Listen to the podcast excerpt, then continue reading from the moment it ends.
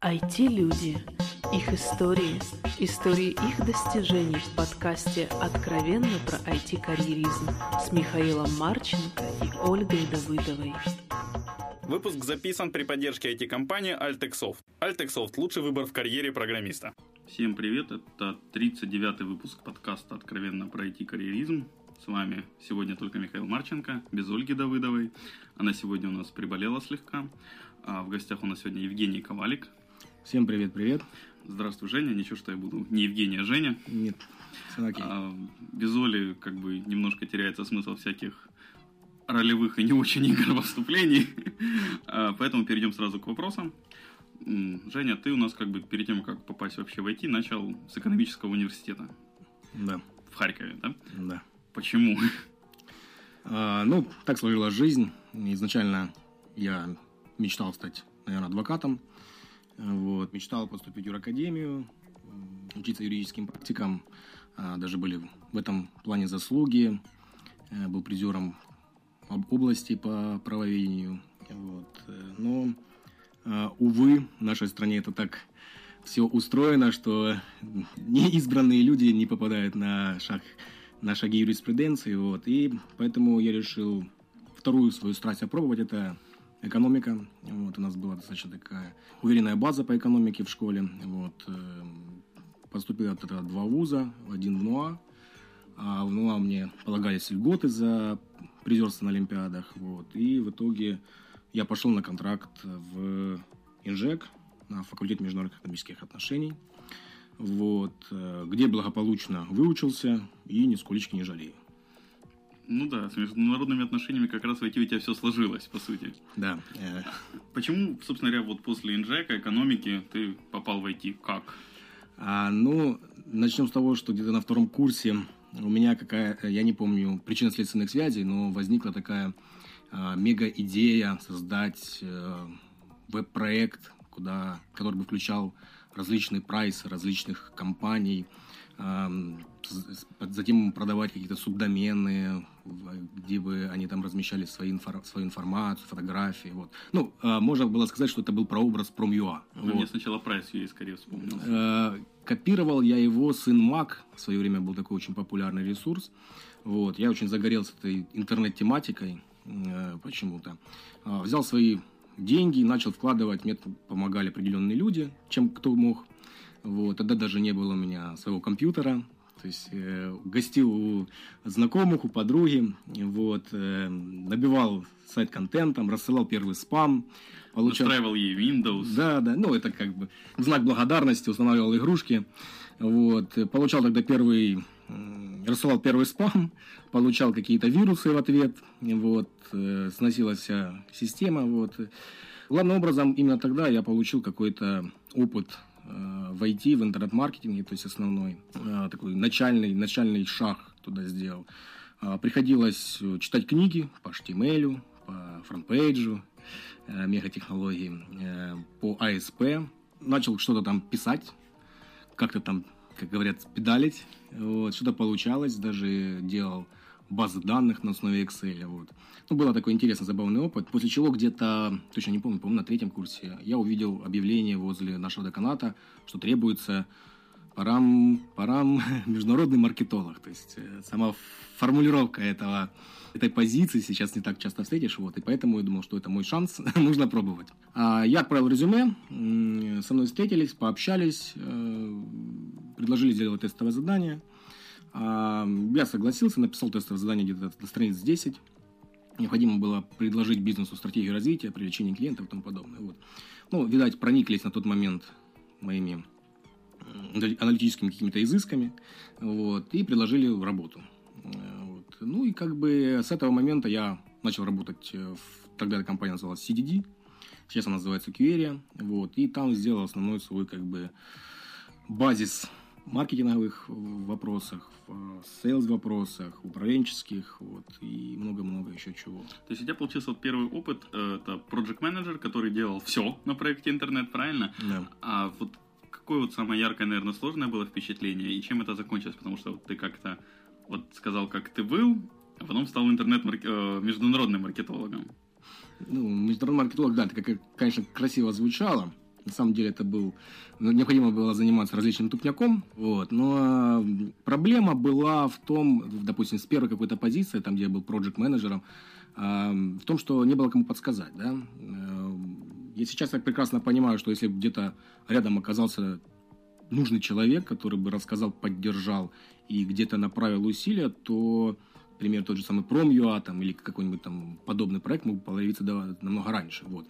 А, ну, все, что не делается, все к лучшему. Вот. Самое сложное было это отсутствие понимания, как строить технологии, как ее продвигать. Либо а, я понимал, что либо мне нужно научиться программировать, либо научиться как-то а, продвигать этот ресурс. Вот. Делал какие-то созвоны с потенциальными покупателями, вот, меня выслушивали, э, я встречался, пытался им продать какие-то места, буквально там копейки какие-то стоили, договаривался с хостингом, который мне тоже пытался по большим ценам продавать создание субдомена, вот. Тогда был первый опыт покупки хостинга за 300 гривен в месяц по тем временам, это тоже сейчас кажется шальные просто деньги. Сложность была, очень была интересная, вот, но сложность была в том, что отсутствие информации. То есть э, ту, которую информацию я мог получить сам, я получал, вот, но подсказать, направить э, не всегда, ну, не было кого-то рядом, кто бы это мог. И поэтому, когда появилась стабильная возможность быть международным маркетологом, ты с чистой совестью ушел туда. Ну, здесь больше, э, скажем так, у меня, я все, все, все, все еще себя тешил надеждами, что там что-то выйдет в этом проекте. Ну, а потом, как говорится, рабочая рутина затянула, э, задачи какие-то, в принципе, это же компания, там, сколько там, 100 человек было уже тогда. Э, это, наверное, круто, нужно чему-то научиться. Ну, и, в принципе, для меня было относительно интересно получать свои первые деньги, зарабатывать. Э, был забавный случай, когда мне спросили, за сколько э, вы пойдете работать. Я сказал, минимум 150 долларов. Вот. Говорит, ну хорошо, мы вам предложим 70, вам нужно подумать. Я говорю, ну ладно, когда начинать. Вот. Для меня казалось это очень мало, но все равно я пошел, работал, вот, и не знаю, какой-то драйв, на тот момент, в принципе, я очень хорошо учился, и был какой-то, какая-то граница в знаниях, когда уже ну, было просто невыносимо от того, что ты такой умный. Вот. Необходимо было идти применять свои знания уже на практике. Вот. Поэтому даже те деньги, они, как бы, наверное, были не основным мотиватором. А хотелось докопаться куда-то, где можно было выплеснуть весь вот этот вот багаж познания сущности и закономерностей. Понятно.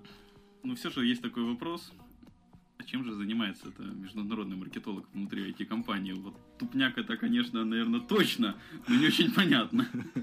Ну, на мой взгляд, э, в любом эм, случае маркетолог, либо sales, я говорил на последнем мастер-классе, что это моя как бы тематика такая, я люблю э, преподносить э, вещи ближе к земле, мордой об асфальт, как говорится. Вот, то есть нормальный маркетолог, начинающий, начинающий или sales начинающий, он должен делать, уметь делать тупняк.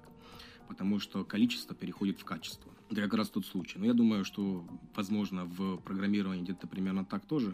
То есть сначала пишешь какие-то тупняковые вещи, простые, простые, потом тебе позволяют делать какую-то архитектуру.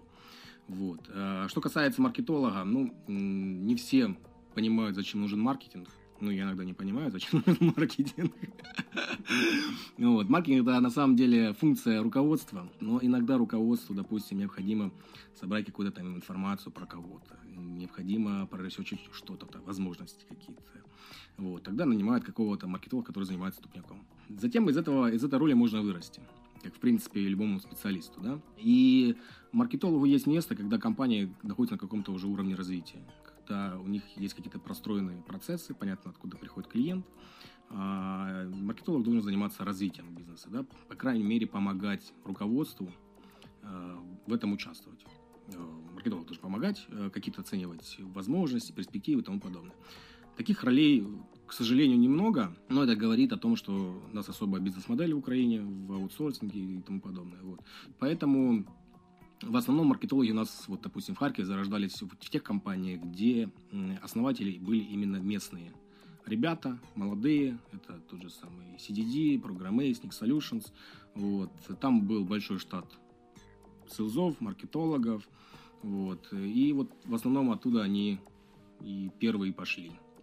Ну, да, мне как раз следующий вопрос, это а вот где граница между маркетологом, сейлсом и вот там в связи со своим со своим бытием, вот мне еще добавить сюда хочется пиарщиком, вот где между этими тремя людьми, аутсорсинговая компания, когда это ориентировано на внешний мир, где вот граница? Ну, на самом деле, а маркетинг и пиар это тоже, опять же, я хочу сказать, функция руководства, задача руководства. Просто некоторые люди могут в этом как-то помогать. А между селзом и маркетингом граница какая? Селс продает, непосредственно участвует в общении с клиентами, в обсуждении каких-то вещей. Маркетолог в основном саппортит sales. Вот, и показывает, как лучше можно что-то предложить или продать. Пиар носит э, характер скорее обучающий, то есть организация различных конференций, какой-то пиар в виде ведения блогов, э, либо участия в каких-то сообществах и тому подобное. То есть здесь могут рассматриваться как и sales функции, но в B2B обыкновенный sales очень плохо продает. Да? Э, хорошо продает э, sales, который крутится какой-то тусовке, вот, э, и это обычно свой человек, это больше скажем так, меж, продажа идет между людьми, да, и там работает и пиар, и маркетинг, вот, то есть э, в том понимании, как, которое мы привыкли воспринимать селза, который приходит стучить в дверь, давайте я вам разработаю веб-сайт, как бы это не очень хорошо работает. Очень хорошо работает, когда ты э, проводишь или участвуешь в какой-то конференции, формируешь для себя нужное мнение о тебе, какого-то специалиста в каком-то а, направлении, вот, и к тебе уже выстраивается очередь из клиентов, грубо говоря, как пассивная продажа. То есть сначала зарабатываешь свой авторитет, потом приходят люди к тебе. Ну да, это есть такое понятие, да, сначала авторитет, потом потом, меня да. пытались этому научить, когда я в школе, в ВУЗе учился. Что-то, говорят, получилось. А, смотри, ты 4 года примерно работал в QA, правильно? Да. CDD, QA, а, и все эти, ну, все это было время, ты был маркетологом. А, какие ты видел изменения в том, вот, как работает маркетинг, как минимум из наших компаний на внешний мир за эти 4 года? Mm. На самом деле, я не, скажем так, работал все время там не маркетологом, а больше, наверное, как это, эм, стратегом. Шутили, типа, стратег. Суворовым. Да, э, вот. Но э, я прошел такой специфический путь, он, наверное, для меня был очень полезным. Э, я стал очень рано э, руководителем, то есть э, на пятом курсе я уже управлял отделом, около 10 человек было. А, там были и селзы, и маркетологи, вот, потом пиар как-то добавлялся. Благодаря своим каким-то там, знаниям, амбициям, желанию работать, а, удалось много чего удалось много чего сделать, много чего каких-то каких знаний наработать. Вот. А, менялся у нас в основном маркетинг, его отношение к сейлзам. Э, различные были комбинации. У нас э, было это все в одном отделе, потом расформировывался отдел на несколько отделов. Вот, то есть это был такой достаточно перманентный процесс, но о причинах мы его как бы сейчас не будем обсуждать, это как бы больше такая организационная подоплека этого всего. Вот. Но э, что я заметил о том, что маркетолог со временем должен выходить на уровень как бы стратегический, мыслить Э, о том, где рынки есть, как мы можем закрепляться, как мы можем э, продвигать э, себя в какой-то нише, да, в то время как sales, он обеспечивает, ну, грубо говоря, велосипед, который едет. Вот. А маркетинг должен делать какой-то проброс вперед. Маршрут. Да. Это, конечно, звучит до слова все красиво, но, как говорится, что-то получается, что-то не получается. Вот. Отчасти очень много зависит от руководства, которое как бы дает э, широту полномочий каким-то исполнителям, либо нет. Вот. Э, с моей стороны, скажу так, что в последней роли это был отдел маркетинга, который за мной остался. Да? Была положена на нас ответственность за развитие веб-сайтов, за портфолио менеджмент, за агрегацию опыта, за бизнес-процессы, связанные с CRM – вот, и много-много-много всего чего. И где-то как-то мы еще занимались тоже sales, ну, так, чтобы не было скучно. Вот. Ну, закрывали то же самое неплохие сделки, которые до сих пор в QRE есть. Это, вот, да, достаточно большие компании. Вот. Начиналось тогда это все с маленьких каких-то небольших проектов. Вот сейчас достаточно крупный заказчик, насколько я. Вот. А, разрабатывали мы мотивационные схемы привлечения клиента, когда один клиент рекомендует другому, работа с консультантами. То есть, ну, в принципе, у нас, э, у меня был руководитель Максим Горкавцев, у которого было очень много всего в голове, вот, поэтому скучать не приходилось, только отбиваясь от его идей.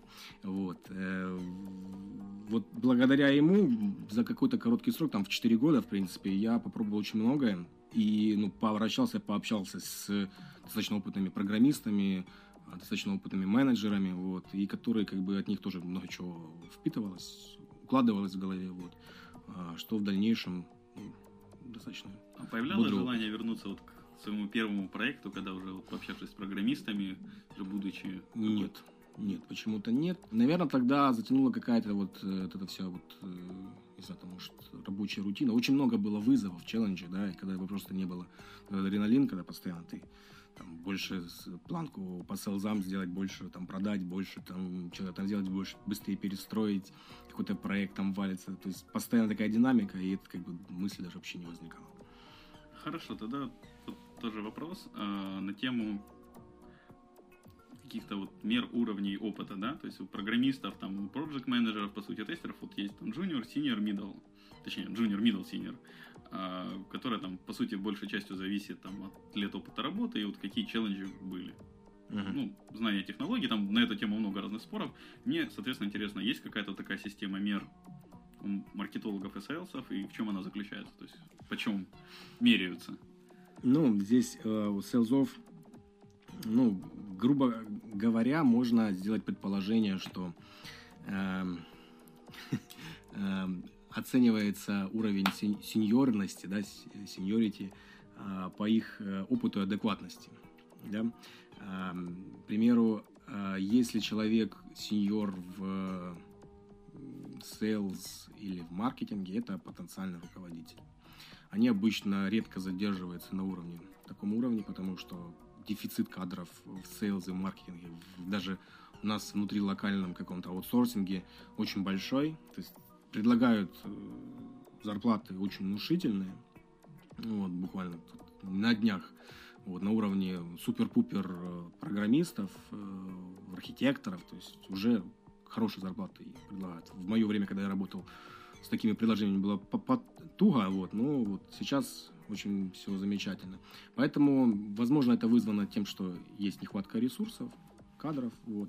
То есть где-то человек выстреливает уровень э, сеньорити, где-то у него идет э, больше он закрывает сделок, чем положено, ну, например, там, по плану, да, а где-то он мыслит какими-то категориями и понятиями, выполняет то, что он придумал или кто-то придумал, доводит до какого-то логического конца, это уже претендент на какое-то руководство. И, в принципе, мой опыт показывает, что обычно это либо управленцы, либо это люди, которые ходят в свой бизнес. Вот. Э, что касается градации средней, ну, не знаю, в при... наверное, это больше зависит от количества а, закрытых сделок, количества а, технологий, в которых ты разбираешься, и как ты можешь взаимодействовать с людьми, теми же самыми программистами. Вот, постоянно как бы, извечный конфликт Э, дев... красивой девочки и, и программисты, который сейчас занял в каком-то серьезном сложном проекте. Вот. То есть грамотный, достаточно уверенный sales, которого уважать, тоже нужно создавать свой авторитет, умение общаться и тому подобное. Вот. То есть это тоже как бы влияет на твой уровень. Вот. Ну а начальный уровень это есть у меня презентации где-то, может, не знаю, вот Вика выложила. А, там есть э, слайды по селзу и по маркетологу начальный уровень какими я представляю, должен обладать человек для занятия entry position. То есть там нормальное отношение к тупняку, знание английского языка, э, умение и желание развиваться, вот, ну и там некоторые другие функции. То есть особо несложные. Небольшая такая справочка, вставка. Евгений Ковалик у нас опытный тренер уже получается, да, и докладчик. Ну, опытный не знаю, ну, не мне оценивать, наверное.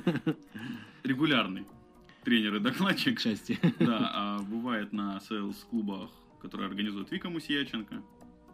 Вот как бы вот ссылки все искать куда-то, вот, вот то, что Женя сказал, это вот где-то в той области. Вика да. Мусяченко, Sales Club, где-то там что-то такое есть. А дальше ты как бы ушел, да, из сейлса и маркетинга. Да, у меня был хороший товарищ, который руководил компанией в Кивере, это многие, наверное, знают, это Саша Стельмах. Вот. И он, мы периодически с ним общались, и он мне закидывал такие вещи о том, что вот ты там со своими маркетологами там ты управляешься, а вот с программистами ты нифига не управишься, типа, ты не шаришь программирование, поэтому у тебя ничего не получится. Так что, типа, не выделывайся и занимайся своим маркетингом. Вот. А, наверное, на мой неокрепший мозг это сильно повлияло. И когда подвернулась возможность чего-то изменить в своей жизни, а, где-то там карьерного, наверное, горизонтального больше роста добавить, вот я перешел в Gameloft на позицию game-продюсера. А, в принципе, я люблю игры, вот. Как потом оказалось, я больше не люблю. Жень, можно нескромный вопрос? А вот тогда еще время хватало играть, сейчас, я думаю, меньше еще. Тогда хватало, да, сейчас вообще как-то вообще напряжно. Ну, э, если я начинаю играть, я становлюсь потерянным для общества. То есть тоже берешь, когда выходит игра, которую ждешь отпуск на это время? Ну, у меня, наверное, так не было, но сутки мог, да, проиграть. Это было караул. Сейчас у меня ни на одном компьютере нет игр, вот, на всякий случай. В завязке. Да, в завязке. Но это да, даже не покупаю себе Xbox или PlayStation, но мечтаю о нем. Вот. У друга есть, к нему хожу периодически. Он даже купил недавно Kinect, так что скоро будет замес на часов 12 точно. Есть, ну, мне всегда было интересно, как Kinect, э, на Kinect играть во всякие файтинги. Вот мне тоже интересно. Там как раз же можно действительно лицом к лицу и все. Мы решили взять бутылку виски и детально все в этом вопросе разобраться. Протестировать. Еще попробовать не только программист, sales, а еще тестера.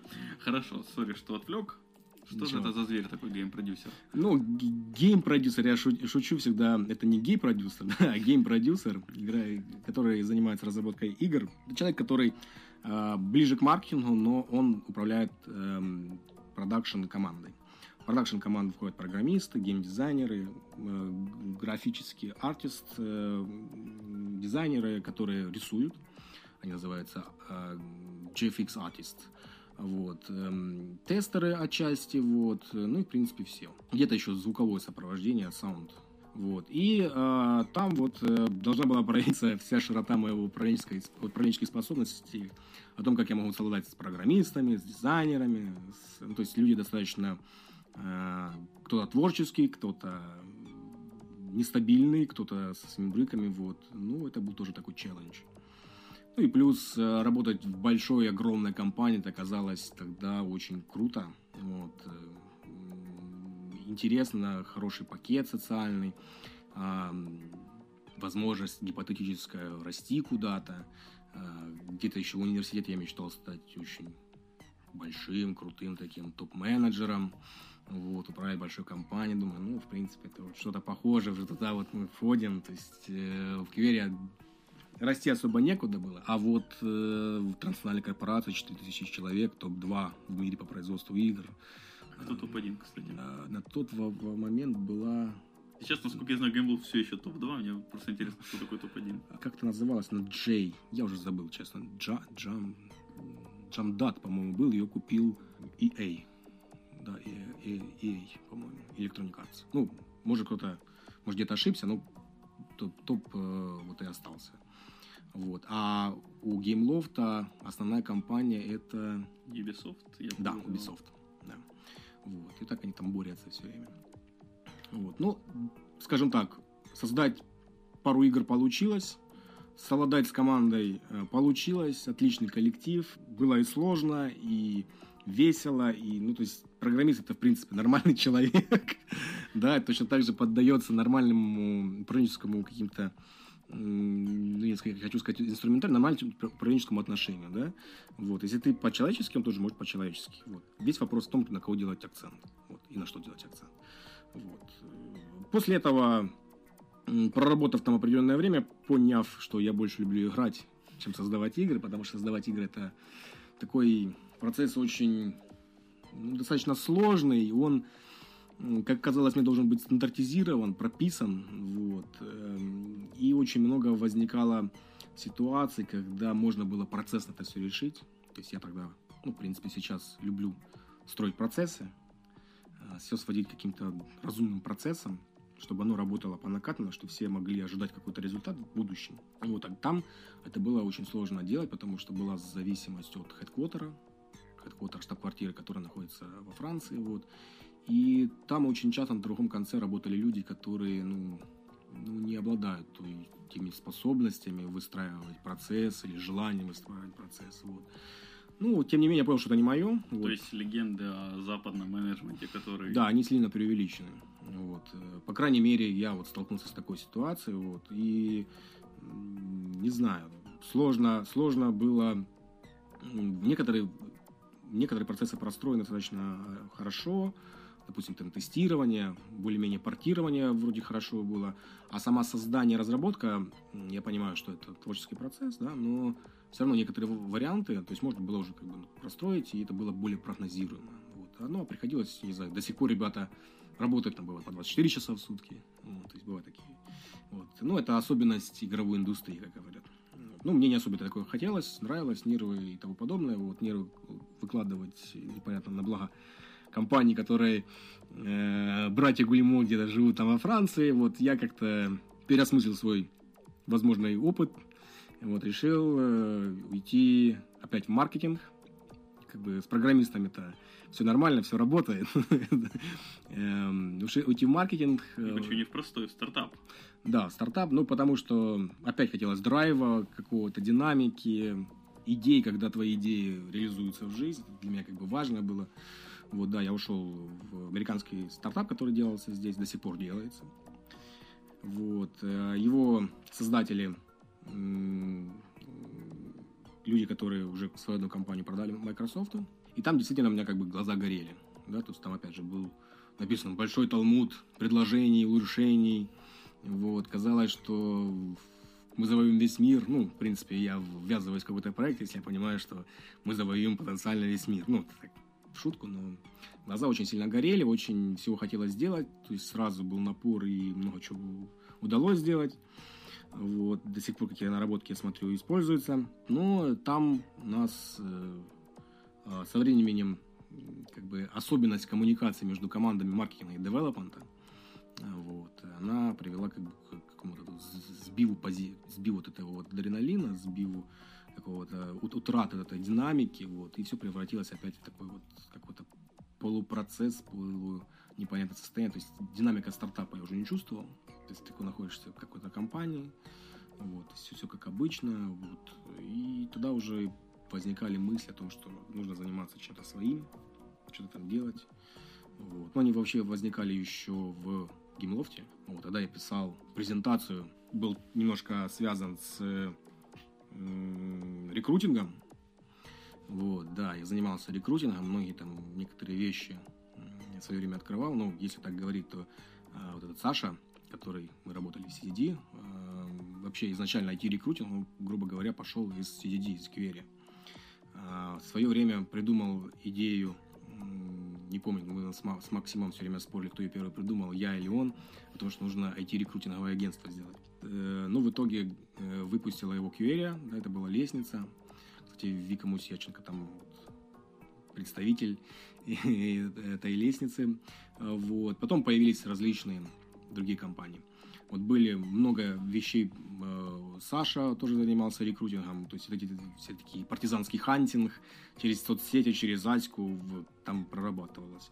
И это, в принципе, был достаточно прибыльный, доходный бизнес, грубо говоря, фриланс, да, можно было успевать и работать на основном месте работы и кого-то еще куда-то сплава- сплавлять, да. Но зарабатывать, как бы в основном да- удавалось на хорошие ставки договориться. А Сейчас вот иногда некоторые спрашивают, м, где-то где экономят на хантерах. Вот, то есть, ну, где-то влияла, наверное, способность коммуницировать, что-то там доносить того, как мы придем к светлому будущему. Вот. И я понимал, что сам хантинг мне не очень интересен, а вот что-то, что решает проблему, можно было придумать. Была очень интересная идея, кстати, делюсь, может кто-то реализует. Э, Особенно она была актуальна на этапе роста IT-рынка, да, э, до кризиса, до 2008 года. Это управление рекрутингом самим, да, система, которая позволяет управлять рекрутингом. Начиная от входа резюме, классификацию, парсинг, да, э, то есть на- набивание своей базы, То есть такая CRM-очка, заточенная под Да. рекрутинг. да, я как раз брал CRM, опыт своей работы с CRM в селзах и переворачивал его на работу с рекрутингом. Вот были очень интересные задумки, были предварительные переговоры с э, немецким венчурным фондом, там, вот, я там пыжился, там где-то остались э, интересные прорисовки интерфейса, там писал интерфейс, продумывал там всякие штучки, вот, потом появилась Пикаба, стартап, вот, и решил, что, в принципе, там неплохие условия предложили, как бы с мотивацией э, хорошей, ну, как мне тогда казалось. Вот. И в итоге решил, что пока что забить на свое, а попытаться с людьми, которые что-то уже сделали, знают, наверное, как делать.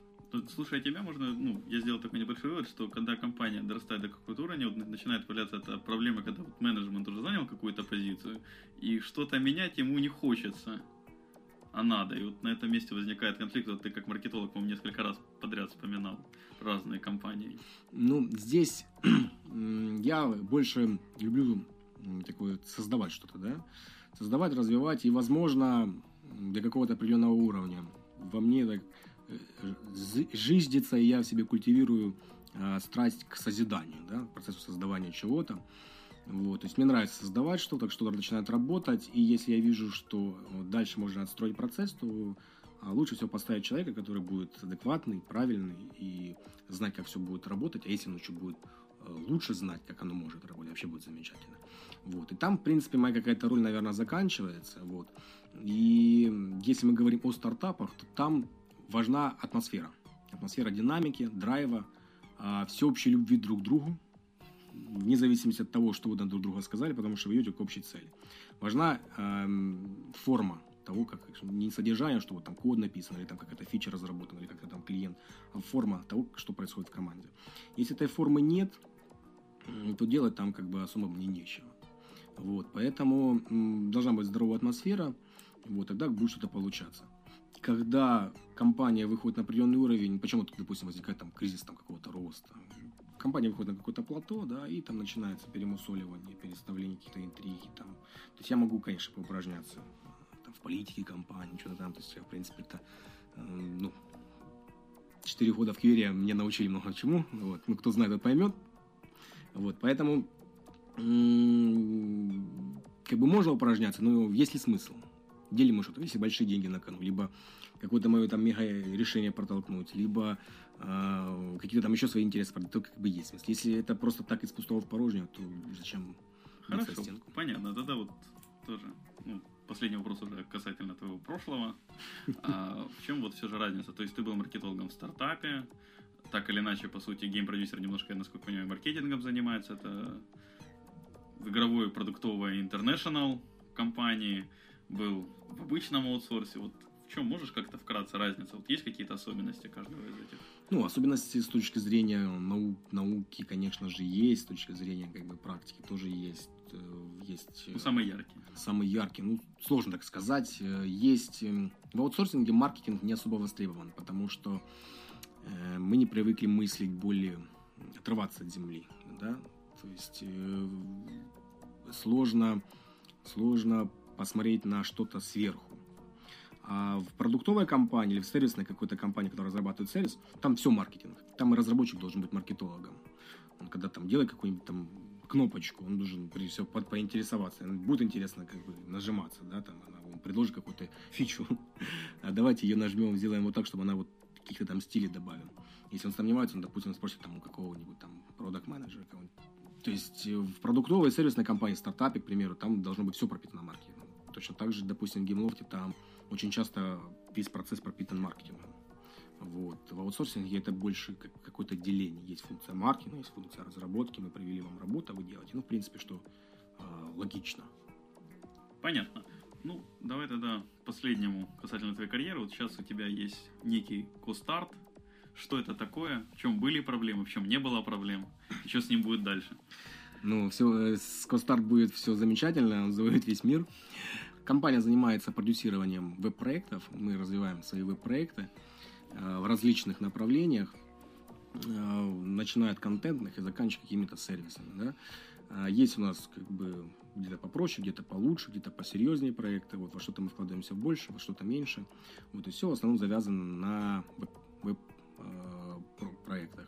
А работаем в основном на западный рынок, вот, потому что исторически сложилось, что я в нем где-то в нем больше понимаю, как минимум, как продвигать. И, ну, сложности какие? Ну, постоянно какие-то сложности. Фазы роста различные, когда ты начиная с самого себя, вырастаешь, там, допустим, первый сотрудник, второй сотрудник, третий. Вот, потом, когда их становится больше, ты уже начинаешь думать, что нужна какая-то стабильность. В тот же момент ты должен понимать, что нужно все время рисковать, все время развивать. То есть без риска не будет какого-то развития. Здесь модель не аутсорсинга, да, а собственных рисков, рисковых инвестиций. И поэтому грамотное балансирование вот здесь э, много зависит от эмоций твоих, как их, как их сдерживать, как от эмоций переходить к трезвым расчетам, что вот, а, как же можно тут подушка, запас денег, осталки процессы, финансы, маркетинг. Я бы порекомендовал книгу «Экономикс». Прочитать, сесть прочитать от корки до корки, Макконнелла и вот. Э, прочитав эту книгу, в принципе, можно и поняв ее, в принципе, можно сказать, что ты достаточно хорошо разбираешься в экономике. Понятно. А, и последнее самое. Пожелаю что-то нашим слушателям, тем более подкаст выйдет примерно где-то, подожди, 10 января, как раз после Нового года, перед старым. Примерно, я, я, я не уверен точно. Да, тогда я побольше пожелаю хорошего пива, прежде всего, а, в эти дни. Эм, хочу вам пожелать в следующем году приобрести побольше... Уже в нынешнем получится, на момент, когда люди будут Да, слушать. да, в нынешнем году, в 2012, приобрести побольше каких-то э, очень важных для вас профессиональных навыков. Э, развивайтесь, растите, становитесь интереснее, либо в программировании, либо в маркетинге, либо в чем вы захотите. И третье, такой больше, больше уходим на другой логический уровень. Чем пожелать, э, если у вас есть, либо вас окружают люди такого совкового, совковой закалки – я вам хочу пожелать, чтобы эта совковая закалка побыстрее спала либо с вас, либо с них, вот, и вам легче стало жить, потому что очень много проблем, в том числе и в IT, и в, в окружающей жизни, как переизбыток наших, нашего воспитания, наших каких-то процессов, э, догм, именно вот в совдепе. Вот. И всем хочу пожелать очутиться побыстрее в европейском обществе. А, большое спасибо, Женя. Пожалуйста. Большое спасибо нашим слушателям, что вы нас слушали. Тем более до этого момента. Это же весь выпуск надо было прослушать. А, в общем, спасибо всем. Всем пока. Все комментарии, пожелания мне на почту шами13 собака Пока. Выпуск обработан и записан на студии звукозаписи Дома Про.